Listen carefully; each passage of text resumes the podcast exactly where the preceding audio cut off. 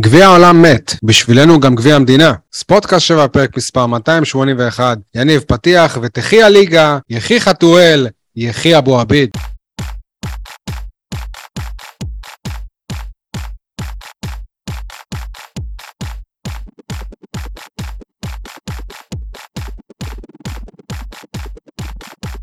אהלן, אהלן חברים, שעה קלה אחרי סיום המונדיאל, אבל לא המונדיאל, לא בשביל זה, התכנסנו כאן, יניב סול, עיתון שבע, מה שלומך? וואלה, יותר טוב מסטו וטפוקו. עיין ערך הצרפתים, אבל מה עם בררו? למה אתה לא מזכיר אותו? למה אני צריך להזכיר אותו? אמנם אולי הוא יוכל לשחק בנבחרת ישראל, אבל הוא ארגנטינה היה סלי. הוא חלק מנבחרת ארגנטינה עד גיל עשרים ואחת שזכתה בקופה אמריקה, ואפילו יש שחקנים בסגל שהיו איתו. השחקן שכבש ברבע גמר נגד הולנד שיחק איתו. זה יפה. יש גם תמונה שלו עם מסי לבררו, אתה יודע שהם... היה איזה מחנה אימונים לקראת איזה מונדיאל או משהו שהנבחרת הצעירה והנבחרת הבוגרת התאמנו יחד. קיצור, עוד סיבה לשמוח, זה בשביל מריאנו בררו. ויש גם כמובן עוד כמה ארגנטינאים. שזה היה גם המונדיאל האחרון שלו. חכה, מונדיאל הבא ארבעים ושמונה נבחרות, אולי עוד הפתיע. אייל חטב, שם היציא הדרומי ומגוש ב' בהיכל הקונחייה. אני אפתיע אותך, שלום לכל הבאר שבעים ואנשי הנגב, שלום גם לחואקין שוחמן, ארגנטינאי של הפועל באר שבע כדורסל, שגם הוא, כמו אלופת העולם החדשה בכדורגל, למדו כנראה מאותה אסכולה, משאיר את הלב על המגרש. או, איזה... איך שילבת בין הדברים, אהבתי, יפה. עדי גולד, אי שם בבואנוס איירס, אה, תל אביב, מה שלומך? לא יודע איך אתה, שי, אני עדיין מתאושש מהכדורגל הזוועתי שהקבוצה הציגה פעמיים נגד אשדוד, תוך חמישה ימים. לא ברור מה בדיוק פרה, קרה בפגרה, אבל איזה מרגיש שהם עדיין תקועים באווירה של סופלקי בקפריסין. אני רק מקווה שהניצחון בג'אנטים של השיניים מול, מול אשדוד בשבת יחזיר את באר שבע להיראות כמו הקבוצה המאומנת של יניב ברדה מפעם. כולנו אוחזים יחדיו באותה תקווה. אוחזים, ללא ספק. מה שלומך, שי? ספר לנו, גלה לנו. ברוך השם, ברוך השם. הפועל באר שבע מעניינת אותך אחרי מונדיאל כזה. תשמע, זה היה קשה שבמהלך המונדיאל, פתאום שלושה משחקים של באר שבע, היה לי קשה לעשות את הסוויץ' הזה, אבל כמו שאמרתי, המונדיאל מת, מה זה מת? הוא הסתיים, הוא לא מת כי זה מונדיאל שעוד יחיה הרבה הרבה שנים, מה שהיה בו זה, זה, זה מרגש, אני לא איזה גרופי של מסי או משהו כזה, ממש לא, אני, אני גם לא מאלה שבעד רונלדו, אני לא בקטע, אני בעד כולם, זה היה מדהים, זה היה מרגש, אם ברזיל לא הייתה מודחת על ידי קרואטיה, זה היה בכלל וואו מבחינתי, אבל באמת אדיר, סיום אדיר למונדיאל אדיר, וזהו, עכשיו צריך ללכות למציאות, ותוכנית חיסכון כבר נפתחה, והמור... היא נפתחה כדי להיפתח עוד שלוש וחצי שנים. אני במונדיאל הזה, סוף סוף, במונדיאל הזה סוף סוף הבנתי למה לקחו את איתי שכטר כפרשן. למה?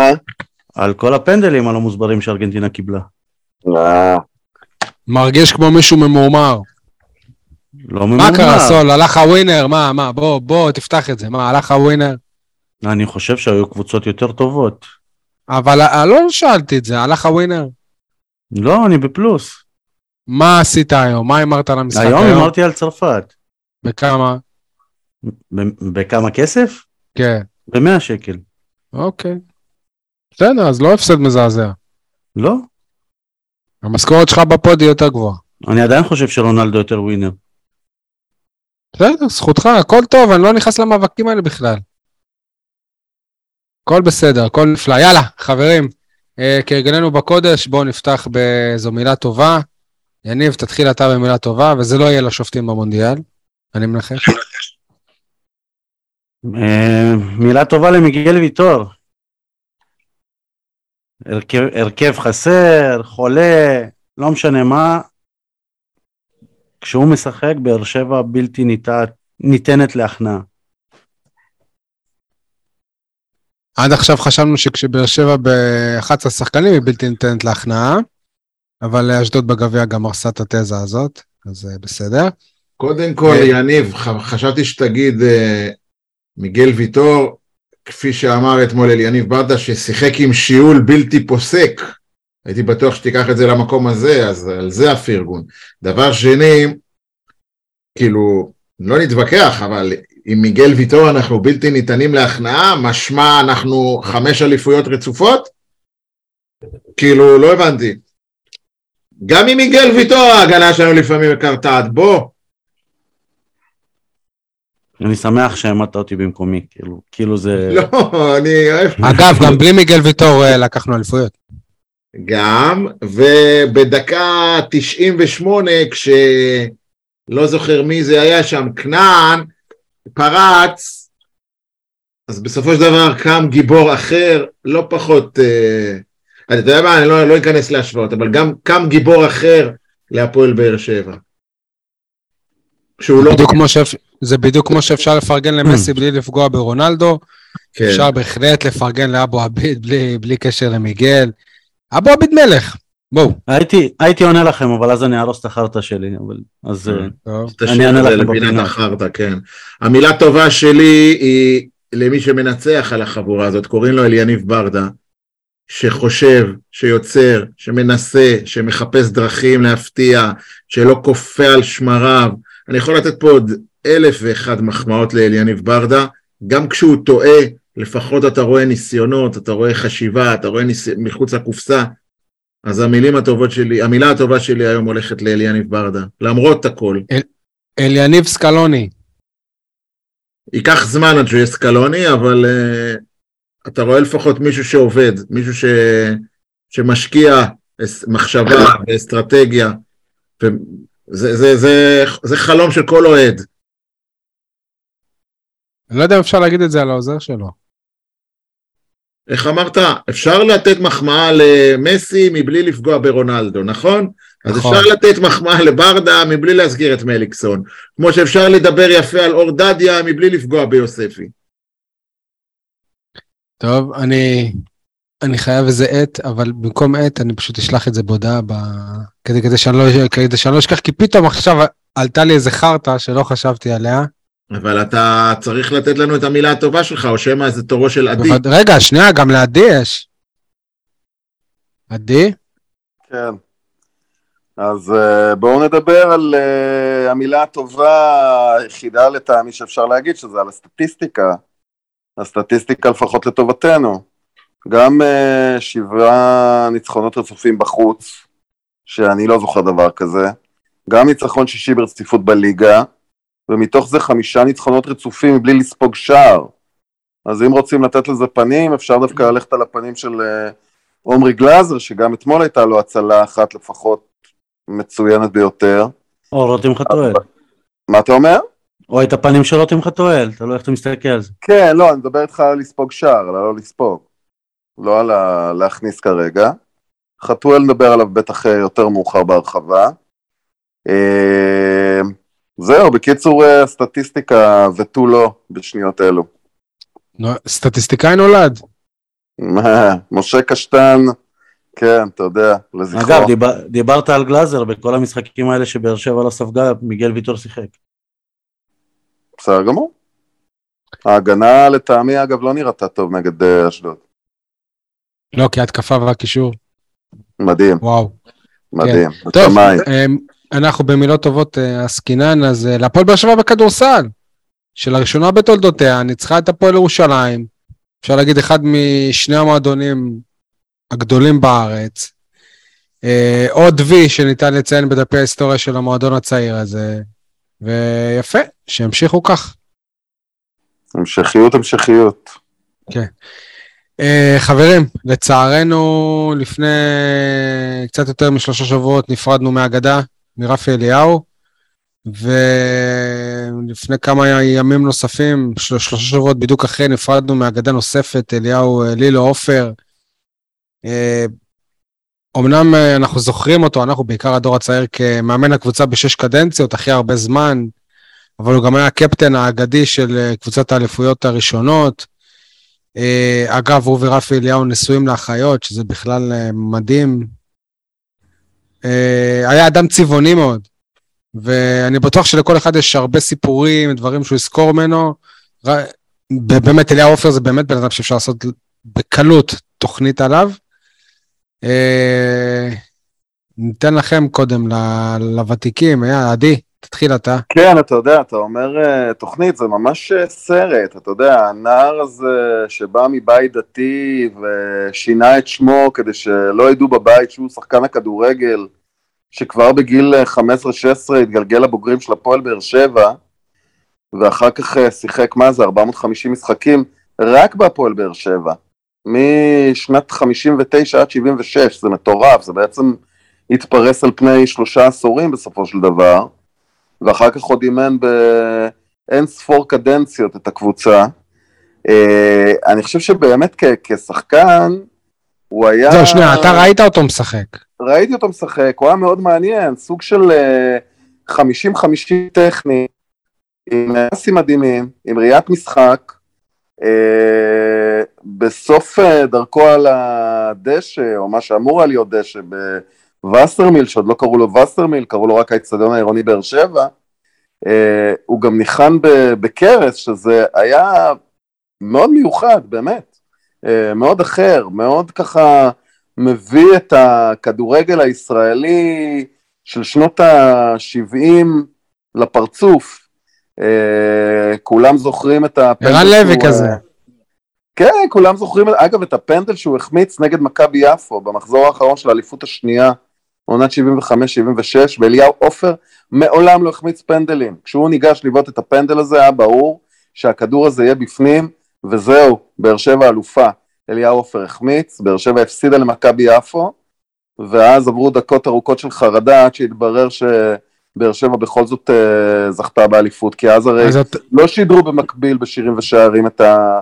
את המשחקים, אז אף אחד לא ידע מה קורה במגרש. אז אתה אומר שמבחינת פנדלים אחרים, הוא דרגה אחת מתחת לאמבפה ומסי. משהו כזה, כן. אחרי זה כמאמן... שנייה, אבל הרי באמת, שנייה, הרי עונות האליפויות, הוא כבר היה ממש בסוף הקריירה שלו. נכון. וגם אז הוא היה שחקן דומיננטי? גם אז הוא היה שחקן דומיננטי, אם כי ברור ש... הוא היה שחקן הרכב קבוע, כאילו? בקישור, כן, שברד ורפי אליהו הרבה יותר דומיננטיים, ממנו, ועם זאת, הוא לגמרי היה שם, לגמרי נספר, אה, פרש ממש מיד אחרי אה, עונת האליפות השנייה, הפך להיות המאמן, במקום אלי פוק שפוטר, אה, ואז אני חושב שהכדורגל שה, שלו במידה רבה הזכיר את, ה, את התקופה של אלוף הקדוש בבאר שבע, גם איזה משהו כזה, שבסופו של דבר אתה נותן כדור לחבר'ה ואומר להם יאללה צחקו ותראו מה שאתם יודעים.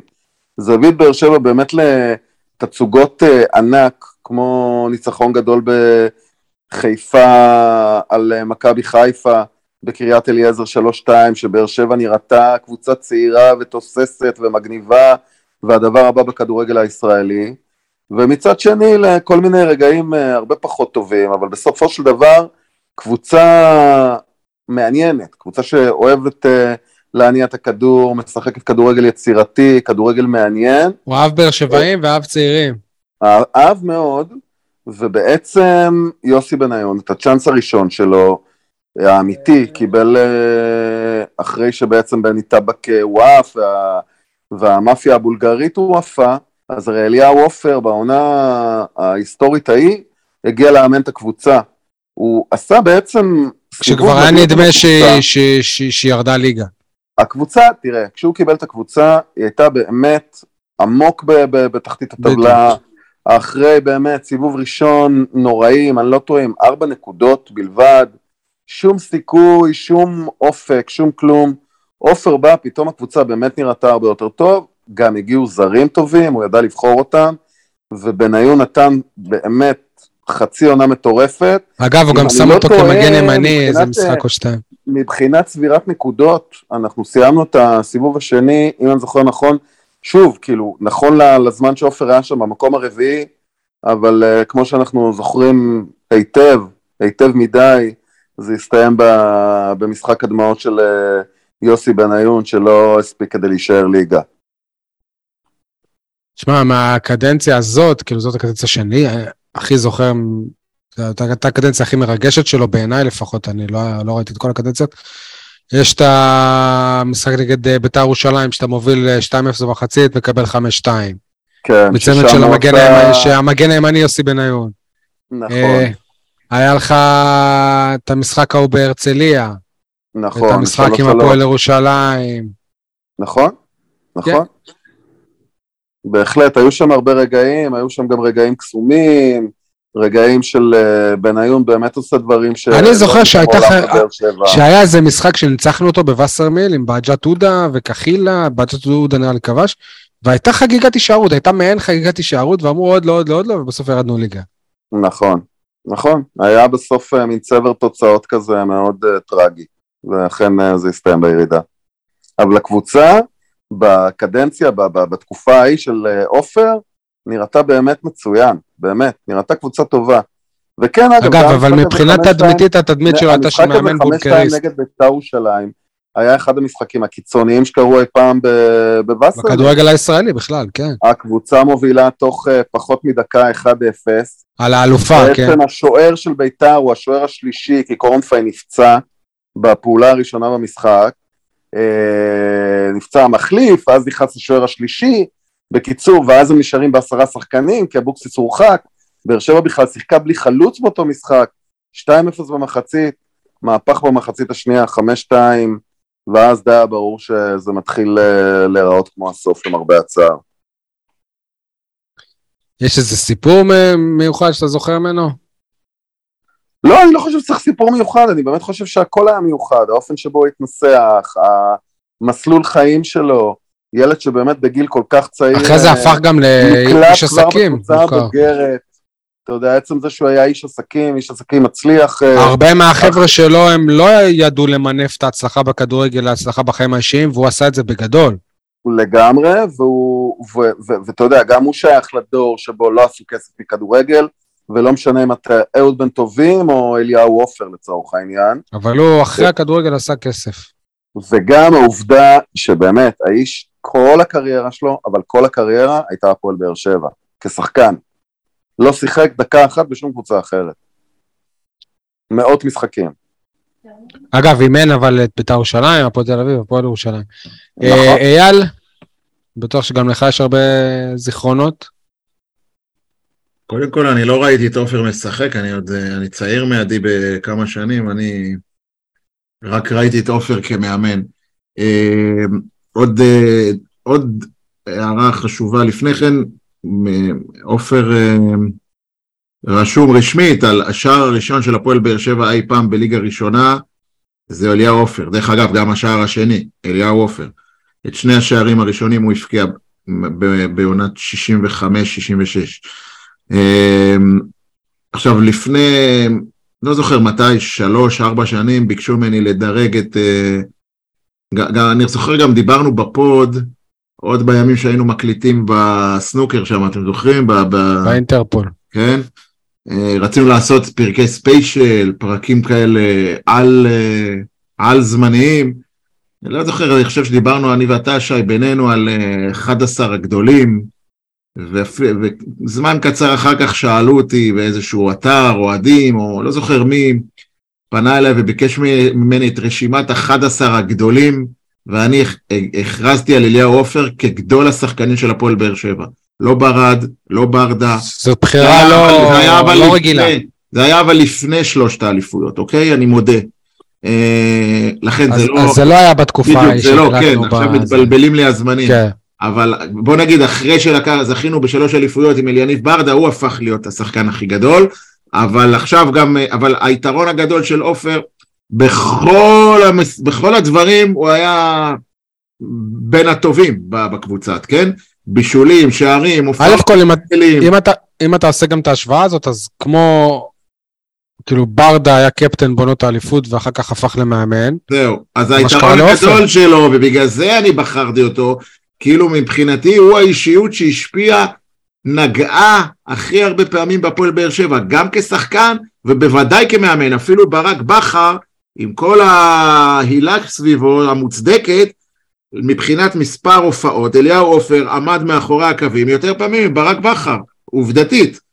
אז לכן אני הגדרתי אותו כגדול ביותר מכולם. לא, לא, לא משנה מאיפה שלא נסתכל על זה. כל העיסוק שלי זה לחפש מדדים, מספרים, כי אין, אין גבול לכמה אפשר לעשות השוואות. אתם יכולים להגיד, הגמר הזה של המונדיאל הוא הכי גדול בכל הזמנים. בשבילי הגמר של שמונים ושש או הגמר של שמונים ושתיים היו יותר גדולים, אוקיי? זה כל אחד והשקפה שלו. לכן אני חיפשתי נתונים מספריים. מספרית, אופר, אם אתם עושים אה, מדדים, אין לי ספק שהוא הכי גדול, אוקיי? כ- כשחקן וכמאמן. עכשיו אני אסיים בסיפור שאישי שלי, אה, חוויה אישית שלי, עדי הזכיר את העונה הזאת כמאמן, שוב, אני, אני הכרתי את אופר כמאמן, בעונת אה, תשעים ושבע שמונה, זה עונה אחרי עונת הגביע, עונה פח אשפה, שאופר נקרא לדגל, אה, בעקבות סדרה של אה, תבוסות, למשל לרודה, עשר אפס וכאלה. בית"ר ירושלים בחוץ. כן, אני חושב שבית"ר ירושלים זה כבר היה עם אוף... אה, בית"ר ירושלים בחוץ, לא, זה היה עם ג'קי דקל, ואחר כך גם... שבע שתיים. כן, ואז הוא נקרא לדגל, אני זוכר, הייתי אז כתב צעיר. אגב, שאני חושב על זה, הוא גם אלה שנתנו לברדה את ההזדמנות האמיתית, כמו שהוא נתן לבניון. לא, יאל לחמן נתן לברדה את ההזדמנות האמיתית. לא, אבל לא, אבל הוא אחרי זה, הוא פתח איתו. בכל אופן, אל תעביר נושא, אני הייתי אז כתב צעיר במקומון כל הנגב, אז קראו לו כל הנגב, היום ידיעות הנגב, מתקשר אליי עורך מדור הספורט, משה ניר, חבר הפאנל פה לשעבר, אומר לי, באותו יום, זה היה יום, יום, יום רביעי בלילה הוא מונה, יום חמישי בצהריים, הוא מתקשר, העיתון כבר נסגר, כן? העיתון סגור, אין מקומון ביום חמישי. הוא אומר לי, אליהו עופר מונה למאמן, אנחנו בוא, אנחנו, אני הולך אליו הביתה, אתה רוצה לבוא איתי? חשבתי שאנחנו הולכים לראיין אותו. אמרתי לו, בטח, אני ילד, ישיבה טקטית. רק, רק יצאתי מה, רק יצאתי מה, לאוויר העולם, אני הולך לפגוש את מאמן הפועל באר שבע בבית שלו. אתה יודע מה זה בשבילי? חבל לך על הזמן. תקשיב, אמרתי לו, אוקיי, באיזה שעה? עכשיו תגיד לי, שבע, שמונה, לא, ב-שתים עשרה וחצי בלילה. שתים עשרה וחצי בלילה אנחנו נוסעים לעומר, ויושבים, תקשיב טוב, עם אליהו עופר, ואני לא, לא נעים להגיד, אז היה סכסוך גדול בין עופר למשה ניר. אפשר להגיד... משה אמר לי שהוא ציטוט של משה, אני צריך להגיד לו הרבה פעמים סליחה. ולמרות הכל הוא אמר לי משהו, הוא אהב אותי, אופן. כן, כן, כן, כן, כן, נכון.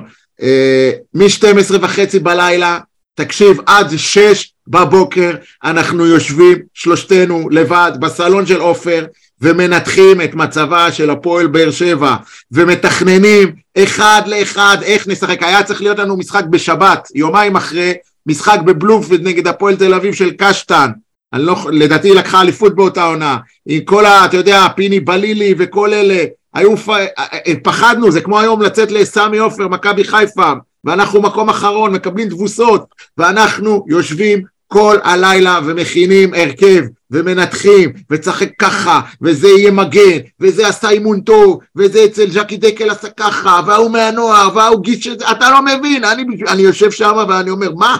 אני הייתי שותף לקביעת ההרכב של הפועל באר שבע. בשבילי... זהו, שלא הפסדנו, יניב. זה היה הפתעת העונה, אפס אפס, ובדקה שמונים ושמונה, דודו חפר, גם אם אני זוכר נכון, באת למשקוף, יכולנו עוד לגנוב ניצחון, עשינו את הסנסציה של אותו מחזור, כמו עכשיו, בני ריינה תעשה איזה טקו בסמי עופר, והיה בלומפילד מלא, אז בלומפילד הישן, כי היה הצגה כפולה, אם אני זוכר נכון. ואני מבין שבהמשך העונה הוא הפסיק לשבת איתכם. לא יודע, בשבילי, זה הייתה חוויה ראשונית, לכל החיים, אני, אייל חטב, מהשכונות, עשיתי אפס אפס בבלומפילד, בזכות אליהו עופר, ששיתף אותנו בהתלבטויות שלו. א' כל כאילו, אני יכול להשאיר את הסיפור הזה, כי גם משה סיפר לי אותו, כמה פעמים, וב' אני... גם אכנס לסיפור בין, של הקשר בינו לבין עיתונאים, שכפי ששמעתם עכשיו מיד, היה קשר של שיתוף פעולה, אז פעם אחת עשיתי איזו כתבה של נפרדים מווסרמיל, והבאנו כל מיני דמויות, דמויות מהאגדות של הפועל באר שבע, שלא רק עופר כבר לא בין החיים, גם מרקוס אברג'יל, זה עליה בכתבה הזאת, ועופר אמר לי, אני יכול לבוא, אבל אתה לוקח אותי, ואני כזה, בוא'נה, איזה כיף, כאילו, ברור שאני לוקח אותך, אני, איזה, איזה כיף, אז אני נוסע איתו עם הצלם עוז מועלם, של ידיעות אחרונות, והוא אומר לי, אתה, אתה מכיר את העיתונאי ככה וככה, וזה אומר לו, לא, אומר לי, אה, תשמע, איזה סיפור היה פעם, הייתי מועמד להפועל תל אביב, והם התלבטו, לקחת אותי, לא לקחת אותי, התקשרתי אליו, אמרתי לו, תעשה ידיעה, שאני מועמד לבני יהודה, הנה, כך, הביאו לו איזה סכום, סכום של כסף, והוא פרסם בעיתון שהוא מועמד לבני יהודה, כדי שהפועל תל אביב כבר יקחו אותו, משהו כזה. אז זה גם סיפור של אליהו עופר. אה, אני לא אשכח, גם הייתי פעם במשחק של ותיקי הפועל באר שבע, ששיחקו בווינטר, באיזה חצי גמר, או משהו כזה, היו שם שמות גדולים, כאילו שיחקו שם, לא יודע, כל מיני חיים בן שענן, ושרון וניסו אביטן, כאילו, היו, היו, אפרים דוידי היה שיחק, ועופר בא ממנו אותם, ואני אומר לכם, בשיא הרצינות, לוח טקטי, וחילופים, ולא ספר אף אחד ממטר, והם רצו להרוג אותו השחקנים, על זה שהוא לא סופר אותם, לא סופר כוכבים, לא מכניס את כולם, לא עושה חילופים חברתיים, ולי זה היה מדהים, כי לא יכול לוקח את זה ברצינות, אני גם הכרתי אותו אחר כך, תפקיד האחרון שלו היה סוג של מנהל מקצועי, שזה הפך גם להיות מאמן במכבי באר שבע, וגם שם הוא עשה דברים יפים באיזה מסע ניסיון למסע הנצלות, היה דמות, היה בן אדם שכיף כאילו, כיף להיות במחיצתו, להתחכך בו. יניב, אתה רוצה גם להגיד קצת על אליהו עופר שלך? סיפרת על הקשר שלו עם, עם עיתונאים, היה לי פעם סיפור איתו, שעשיתי כתבה על ברדה עוד כשחזר להפועל באר שבע, על תפקיד הקפטן בהפועל באר שבע, אז טבעי שהתקשרתי לקפטן המיתולוגי אליהו עופר, לקחתי ממנו כמה עצות, ואני שומע, אה, דיברתי איתו בערך עשרים דקות, אני שומע שכל חמש דקות צועקים, עופר מי זה העיתונאי, עופר מי זה העיתונאי, והוא לא עונה. עכשיו מההתחלה כאילו דיברתי איתו עשרים דקות, אפילו לא הצגתי את עצמי, ענה לי על כל השאלות, בסוף, אתה יודע, המבוגרים לפעמים שוכחים לנתק את הטלפון בסוף. בסוף שואלים אותו, נו, תגיד כבר, מי זה העיתונאי? הוא אומר, לא יודע, מה אכפת לי? כאילו, הקשר שלו עם עיתונאים, זה היה מספיק שאתה עיתונאי, הוא ידבר איתך. סול, אם אני לא טועה, אתה העיתונאי האחרון שדיבר איתו. זהו, מאז אני הייתי מדבר איתו אחת לחצי שנה, משהו כזה, כל כתבה חשובה, שאיכשהו קשורה בדור ההוא, הייתי דואג לדבר איתו, ולפני כשבועיים, אני התקשרתי אליו לקחת ממנו כמה מילים על רפי אליהו, זיכרונו לברכה, ככה שאני באמת מאמין שאני אחד האחרונים שדיברו איתו, כבר אז ראיתי שהמצב הבריאותי שלו לא משהו. והדבר הכי חשוב שלא הזכרתם, החוויה שלי, כמו שאמרתי, הייתי מדבר, מראיין את אליהו עופר יחסית הרבה בעשר שנים שאני, שאני כתב ספורט. החוויה שלי ממנו, זה כל פעם שהייתי עושה שיחת טלפון והקלטה והייתי מראיין אותו, זה איך לשבור את הראש, איך אתה מבין את ההקלטה אחרי זה. שמע, אם, אם, אם היה בובה של אליה בתקופתו, הוא היה הכוכב הכי גדול בארץ. אין לי, אין לי בספורט הישראלי, אין, אין לי ספק בכלל. טוב, כולם אומרים שהוא דיבר באר שבעית, אבל אם זאת הייתה באר שבעית, אז אני לא בטוח שכולם היו מבינים אותה. כמו שסיימנו אותה, כשדיברנו על רפי אליהו לפני שבועיים, אז אני אסיים את הדיון הזה בבקשה, לאוהדי הפועל באר שבע למועדון, גם הוא, גם רפי, לא פרידה רגילה צריכה להיות שם. כשאני מדבר על פרידה משנה, אני רואה את המנואלה יורדת עם דמויות שלהם, אתה יודע, לא הכל צריך להיות דמויות של נוטריוס בי איי ג'י, וכל מיני כאלה, הסופרנוס, או שובר שורות וכאלה, יש גם דמויות שהן אגדות, שהן מעוררות השראה כאן מקרבנו, והם צריכים להיות על המנואלה. ואפילו כבר במשחק הקרוב נגד ביתר, אגב, במרכז, אני רואה עד עכשיו, כאילו, יש פעם ב, יש משחק לזכרו של שחקן עבר במכבי תל אביב שנפטר, כל מיני כוכבי עבר משחקים לזכר אגדות, ו- ופה אנחנו לא רואים את הדברים האלה. עכשיו, יש, יש יותר מדי שחקנים שעדיין כן איתנו, שלא זוכים ל- להזכיר אותם, ולא צריך שיזכירו אותם רק פעם אחת כשהם לא היו איתנו. תזכירו אותם עכשיו שהם איתנו, ותדאגו להנציח אגדות כשהם לא איתנו. לגמרי. טוב, חברים, בואו נחזור לכדורגל, שני משחקים נגד אשדוד, שניהם בחוץ, שני, סוג של שני משחקים שהתוצאה היא הדבר הכי חשוב שבהם, לא משנה הדרך, ובסופו של דבר בגביע, הפועל באר שבע הודחה, הפסד שתיים אחת, פה הפועל באר שבע שהייתה, מחזיקת הגביע שבעצם היא עודנה, אבל היא כבר לא תחזיק בגביע שוב, ובליגה, כמה ימים לאחר מכן, ניצחון, אחת אפס, שלוש שנים הגיעו לסיומם. שלוש שנים שבאר שבע לא ניצחה את אשדוד, כן. אני אגיד לכם משהו, לא, לא חושב שמישהו באמת האמין שהפועל באר שבע תנצח את שני המשחקים האלה, ועם כל הצער שבדבר, המשחק בליגה היה החשוב יותר. המשחק בליגה היה החשוב יותר? כן. אני לא מסכים. בליגה אתה יכול לתקן. לא יודע אם אתה יכול לתקן, אם הפער הוא שבע נקודות, זה רק בתיאוריה אתה יכול לתקן, כמו ששנה אתה... שנה שעברה היית בתיאוריה יכול לתקן, אבל כל פעם... אבל אתה תמיד נותן פער שבהנחה שגם הקבוצה היריבה מנצחת. לא יודע, אני חושב ש... טוב, אתה, אתה יודע, זה לא משנה כבר, זה דיון אה, היפותטי, אבל עדי אמר בתחילת הפרק, שהוא אמר אה, שני משחקים אה, מזעזעים, הוא מנסה להתאושש, אלניב ברדה, דווקא אחרי הניצחון, אמר שהוא ראה שינוי מאוד מאוד גדול בגישה, צר לי, אני לא חושב שהיה באמת הבדל גדול. מה אתם חושבים? האמת שאני מסכים איתו, בגישה היה שינוי גדול, ביכולת לא. כלומר, בגביע ראית את אשדוד ראשונה לכל כדור. בליגה, אתה ראית את השחקנים נלחמים, הגישה הייתה הרבה יותר טובה. לא יודע, אני חושב שזה... היכולת לא... לא הייתה טובה, כי לדעתי אליניב הכשיל את הקבוצה בהרכב שהוא בחר. אני באמת חושב, עוד, עוד נגיע לזה שנייה, אבל אני באמת חושב שזה תלוי תוצאה. זאת אומרת, אם באר שבע גם איכשהו הייתה עושה טקו מול אשדוד בגביע ומנצחת בפנדלים, אז זה אומרים אופי והקרבה ופה ושם, ווואלה, אם, אם אבו עביד לא מקריב ומקבל את האדום הזה ומסתיים בטקו, אז לא היינו מדברים על איזשהו שינוי גישה. לצערי, בקטע הזה, הכל תלוי בתוצאה, ואגב, אני כאילו, לא באמת חשבתי שיהיה איזה שינוי, ועצם זה שבאר שבע ניצחה, זה מה שאלניב היה צריך לקחת מהמשחק הזה, וזה בסדר.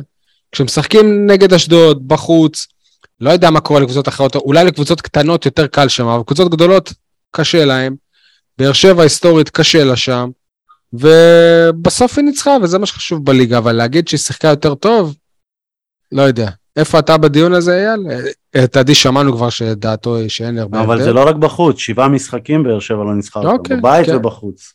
אם אני לא טועה, אשדוד הייתה ההפסד הראשון בטרנר, בגביע הטוטו? לא, זה היה ביתר. אוקיי. ביתר בטוטו, מכה בתל אביב בליגה. כן, אייל. אני מסכים איתך שזה תלוי תוצאה, כאילו ההבדל היחיד זה שהפעם השער שהפקענו הספיק לניצחון, זה ההבדל היחיד. גם אני לא ראיתי שינוי בגישה וכו', לא...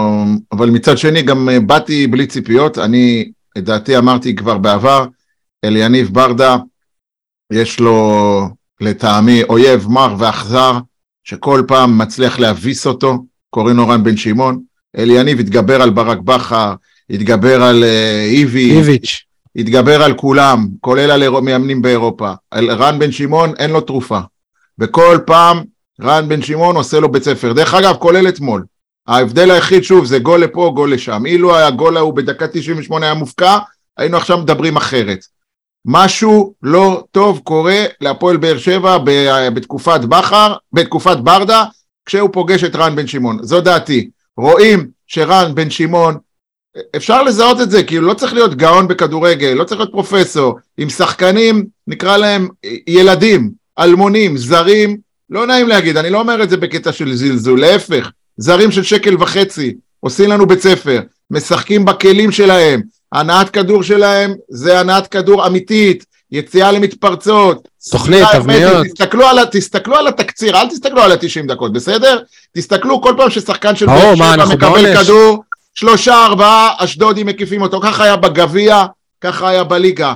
שי, אתה אמרת לי את זה לפני יום יומיים, מי שחי על התירוץ של בטרנר הפסדנו כי היינו בעשרה שחקנים, קיבל את הסתירה שלו באשדוד בגביע, וגם אתמול, אני אומר לכם, אני לא אגיד בפוקס ניצחנו, אבל לא ניצחנו בגלל יכולת, ניצחנו בגלל, אה, נקרא לזה כדור אחד יותר, לא, יותר מהם ברשת. כזה, כן, גם להם היו שניים, שלושה מצבים טובים, ואלנו היה אחד או שניים מצבים טובים, וזה כל ההבדל. יכול להיות שבחיית לא... הזדמנויות במשחק הגביע עולה יותר הזדמנויות אפילו. עכשיו, ספציפית, למרות כל מה שאמרתי, ואתם זוכרים את הפרגון שלי בהתחלה, אני עדיין משתחווה לאליניב ברדה. הוא ראה, הוא הבין שיש לו בעיה נגד אשדוד, בחוץ במיוחד, במגרש הקטן, כן? הוא הבין שאין שם כדורגל. הוא אמר, בוא, בוא ננסה להפתיע, בוא נבוא למשחק השני, לא כמו שבאנו למשחק הראשון. אנחנו, קל לנו להגיד, קל לנו להטיף, קל לנו לבקר. יניב אמר שהרכב לא טוב. יניב אמר, בסדר, גם הרבה אוהדים אחרים אמרו, אני מכיר את זה מקבוצות וואטסאפ וכאלה, ומשיח עם אוהדים. קל להגיד, קשה לעשות, אל יניב לקח פה הימור, שאם הוא היה עולה יפה, אני מניח שהוא תרגל את זה באימון, דרך אגב, אחרת הוא לא היה עושה את זה. רגע, את מה הוא תרגל? הוא גם הסביר את העובדה שהוא משחק כביכול בלי חלוץ טבעי. מה הוא תרגל? הרמת כדורים לספורי, כשספורי לא יכול לנגוח? יניב, זה לא, אל תהיה שטחי. הוא ניסה לקחת, הוא ניסה לקחת, הוא חשב מה היה היתרון הגדול של אשדוד במשחק הגביע, דרך אגב, וגם במשחק בטרנר. זה שהם לא לוחצים אותך גבוה, הם מחכים לך מאחורה. אז הוא אמר, שמה אני לא יכול, יש להם, אתה יודע, גם את הצבטקוביץ' הזה, שהוא טנק, הוא טנק השחקן הזה. אני לא יכול, הכדורים לא מגיעים מספיק לחלוצים, לא לסלמני ולא לחמד ו- ולא לכ- לכל מי שהיה. הוא אמר, אני נטרל את זה. איך אני נטרל את זה? אני לא אשחק עם חלוץ שכל הכדורים הלכים אליו. אני אשחק עם שחקנים שיודעים להניע כדור, שהם דריבליסטים. לא, לא, וככה לא אני אמר... אנסה לטרל את זה. זה שזה לא עבד, זה לא אומר שזה לא נכון. הוא אמר שאני אני רוצה, רציתי לשחק עם יותר שחקנים שיוזמים ובועטים הרבה יותר לשער. תשמע טוב את המסעת שלו, תשמע טוב את המסעת, הוא אמר לשלוח כדורים למקום, שיוכלו לעשות יותר מסירות וכאלה. כן, שוב, זה לא עבד, נכון, זה לא עבד, התוכנית, גם הוא אמר, אתה יכול להריץ תוכניות יפה באימון או בתיאוריה או בלוח המחיק שלו בחדר הלבשה, בפועל זה לא עבד, שוב, למה? כי אולי רן בן שמעון גם לזה נערך, אולי בן שמעון ראה את ההרכב ועשה התאמות, אתה לא יכול לדעת. אבל לפחות אני גאה ושמח שיש לי מאמן, שיוצר, שחושב, שמנסה. מה שלא אהבתי, דרך אגב, את זה עוד לא אמרתי, זה שבדקה, לא זוכר, חמישים ומשהו, הוא הוציא דווקא את ספורי ומיכה. שם כבר אמרתי, מה, מה קרה לי, יניב? למה, למה דווקא... זה היה חילוף מאוד מוזר. נכון, אני הייתי מוציא שחקנים אחרים. אני הייתי מוציא שחקנים אחרים, אבל שוב, זה החלטות שלו, אני לא... לטוב ולרע, אני איתו. Uh, יש גם עניין שהוא לא עלה עם חלוץ וכאילו זה סוג של חשיבה שטחית, אבל אני חייב להעלות את זה, זה הבעת חוסר אמון בחלוץ. שי נתקע, הבעת חוסר אמון בחלוץ. סלמני וחמד לא, ושכטר, ואנסה, וגם חתואל לחוסר חלוץ, והוא בחל לא לעלות עם ספורי, אז מצד אחד כן, אבל מצד שני, אם הוא הגיע למסקנה, ואני חושב שהוכח, בזה שספורי אפילו לא הגיע להזדמנות אחת של חלוץ, שזה לא משחק של חלוצים, שלא משנה מי תשים שם, זה לא רלוונטי, אז בעצם זה החשיבה שלו, שהוא מנסה לצאת מהקופסה, ושם שם את ספורי, אז כן, אבל אני מניח שיניב נגיד רואה את זה אחרת? כן, מה זאת אומרת זה לא רלוונטי. החלוץ משלמים לו כסף, זה העבודה שלו, כדי שיפקיע. אם זה לא רלוונטי שיהיה חלוץ בקבוצה מסוימת, ואתה יודע, זה אשדוד, זה לא ברצלונה עכשיו, אתה משחק מולה. אתה לא אמור להיות תלוי, היריבה אמורה להתאים את עצמה אליך, לא אתה ליריבה. תגיד שאלה סול, נגיד עכשיו, הפועל באר שבע משחקת נגד קבוצת ילדים ב', והיא יודעת שאין שום סיכוי שבעולם שהם יגיעו לרחבה ויבטאו לשער של באר שבע, של הבוגרים. אין שום סיכוי. תגיד לי אתה, אם יש באמת טעם, לשים שוער.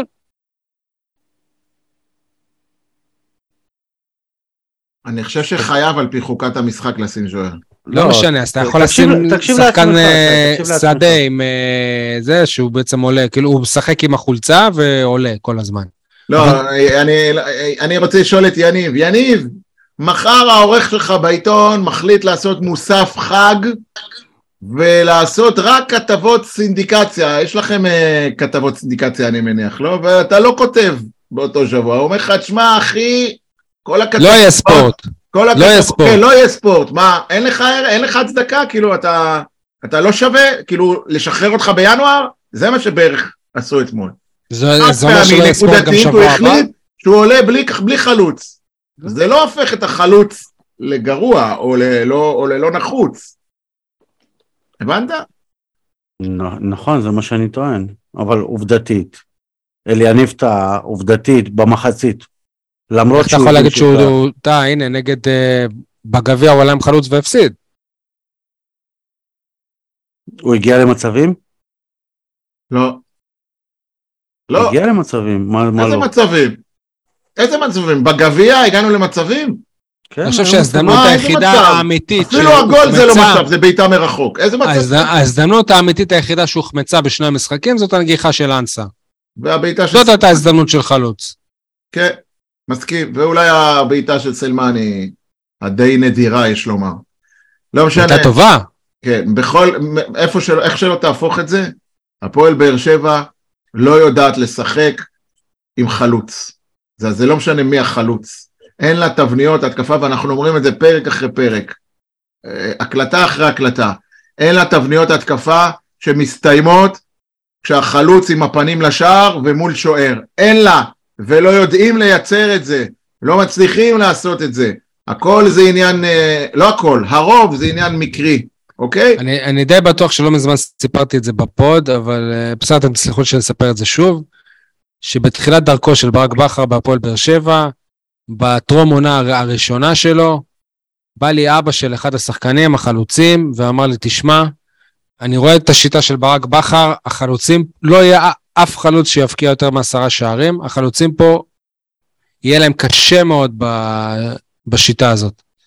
וזה היה חיים ברדה, אוקיי, אביו של אלניב ברדה. אז אה, יש מצב שהוא, אה, שבתוך תוך הוא גם חושב, על, בקבוצה, על, חושב את זה על הקבוצה עכשיו. רגע, והוא רגע. התכוון שהתבניות הן לא בשביל חלוצים, שהקבוצה לא משחקת בשביל חלוצים. לפי השיטה של ברק בכר. בכל עונה של ברק בכר בן סער הפקיע יותר מעשרה שערים. אני לא אומר שהוא צדק. אני בסך הכל מתאר מה הוא אמר לי. מה הוא ראה. כאילו אז הוא חשש על הבן שלו. ויכול להיות שגם עכשיו יש לו את אותה בעיה. אבל גם חושש על הבן שלו אבל מהכיוון האחר. אבל כן, הפועל באר שבע הזאת היא לא קבוצה של חלוצים. וזה ברור עם מלך השערים שלה. זה רותם חתואל, והסגן שלו זה רמזי ספורי, אני חושב, אז אין ספק שזאת לא קבוצה של חלוצים. אני מזכיר, אם אנחנו בענייני מונדיאל, במונדיאל אלפיים שמונה עשרה, הזוכה הייתה קבוצה לא של חלוצים כל כך, זאת אומרת, החלוץ המרכזי שלה לא קרב שער אחד, ג'ירו. גם במונדיאל הזה, מה מה, ג'ירו לא קרב שער? במונדיאל אלפיים שמונה עשרה, הוא היה חלוץ של אלופה, והוא לא קבש אפילו שער. אנחנו מדברים אנחנו במונדיאל עשרים עשרים ושתיים, שייג. גם ב-עשרים עשרים ושתיים, מסי ומבפה המובילים לא היו חלוצי חוד. נכון, נכון. אז אולי הכדורגל... אפרופו חלוצים, ביממה האחרונה, ובמיוחד אתמול, מאז הרביעייה שלו במדי בית"ר ירושלים, התחילו כל מיני ספקולנטים, לקשור את uh, שמו של יואן ניקולאסקו להפועל באר שבע, אני מדגיש, זה שמועות בלבד, זה לא, זה לא משהו מבוסס. Uh, גולר. אני חושב שהפועל באר שבע זאת קבוצה, שכל שחקן בליגת העל שפתאום עושים רביעת שערים ויהיה בכושר מטורף, יהיה מעומד אליה, אלא אם הוא ממכבי תל אביב וממכבי חיפה. זהו, ומכיוון שכולם מדברים על זה, כן, אתה יודע, הרחוב הספורטיבי, מה שנקרא, רועש וגועש, שבגלל שאנחנו, כשאברמוב כאילו חייב כסף, אולי אלונה אה, תהיה מוכנה לשלם סכומים, אני חושב שאין לו חוזה גם לעונה הבאה, יש לו חוזה לעונה אחת. לא יודע, וגם יש לנו הרבה שחקנים שהם על המדף, אני חושב שחלומו הרטוב, של יוסי אבוקסיס, זה לראות את דנילו אספריה מימין, ואלטון הקולצה משמאל, זה יהיה צמד שחקני כנף, ויוג'ין אנסה גם כן, ליד ירדן שועה, אני חושב שזאת עסקה לא רעה, אבל אני חושש, שדווקא כשהוא יגיע לפה, הוא ייכנס לתקופה לא טובה, לכן יש פה אימור. בכל מקרה, זה, אני לא חושב שעדיין, אני עדיין לא חושב שצריך להיפרד מסלמני, שלא יובן לא נכון. מתי מגיע השלב בדיון הזה? מתי מגיע השלב בדיון הזה שסול אומר, אז בעצם למה איפה הוא תספריה? סול, זה הזמן, הנה, קבל איתות, סול. למה איפה הוא תספריה? אתה לא אומר שהוא יפקיע גם השבוע עוד שער, ובישל. הנה, בגלל זה אני מהיום חלן חטא. לא, אבל תסביר, הוא לא מתאים לקבוצות גדולות כמו באר שבע, הוא מתאים לקבוצות קטנות כמו, כמו ביתר, נכון? לא יודע למה הוא מתאים, אני, אני יודע ששנה שעבר הוא היה פה, וזה לא היה זה. זה מה אני יודע. וגם פרלי רוסה. טוב, אפשר עוד כמה הערות מהמשחק, או שיש לכם כיווני חשיבה נוספים? כן. ככה. כן. מה כן? כן להמשיך או כן יש לכם? כן להמשיך. אוקיי. דבר ראשון, הפועל באר שבע אתמול הגעילה אותי לא רק ברמת המשחק, אלא גם ברמת הבחיינות כלפי השופט, מדקה ראשונה, כאילו לא לומדים מטעויות, לא לומדים מלקחי העבר, אין שום, אנחנו מתנהגים כמו קבוצה. אתה יודע, כשה, כשהמאמן חסר עונים, כשהמאמן חסר עונים, הוא, הוא הולך לכיוון הזה. זהו, ובסוף המשחק, בעמדת הרעיונות, רן בן שמעון, הוא זה שבסוף יצא על השופט אורל גרינפלד, הוא זה שכביכול להתבחין, אז אני תופס את עצמי, אני אומר, רגע, רגע, רגע, מי פה הקבוצה הקטנה? אשדוד שמתבחיינת, או באר שבע שמתנהג, שגם היא התבחיינה לאורך כל המשחק, ואתה רואה תנועות ידיים, ושחקנים מדברים עם השופט, די כבר, די! למה ברק בכר לא מתבחיין? מה? כן, כן, זאת נהיה, אני אומר לך, זאת נהיה אופנה של מאמנים כדורגל ישראלים. גם ברק בכר. מגעילה בעיניי. הלחץ הפיזי המתון על מאמנים. ממש. הופעה שהולכת וגוברת. לא יודע, אני יודע ש...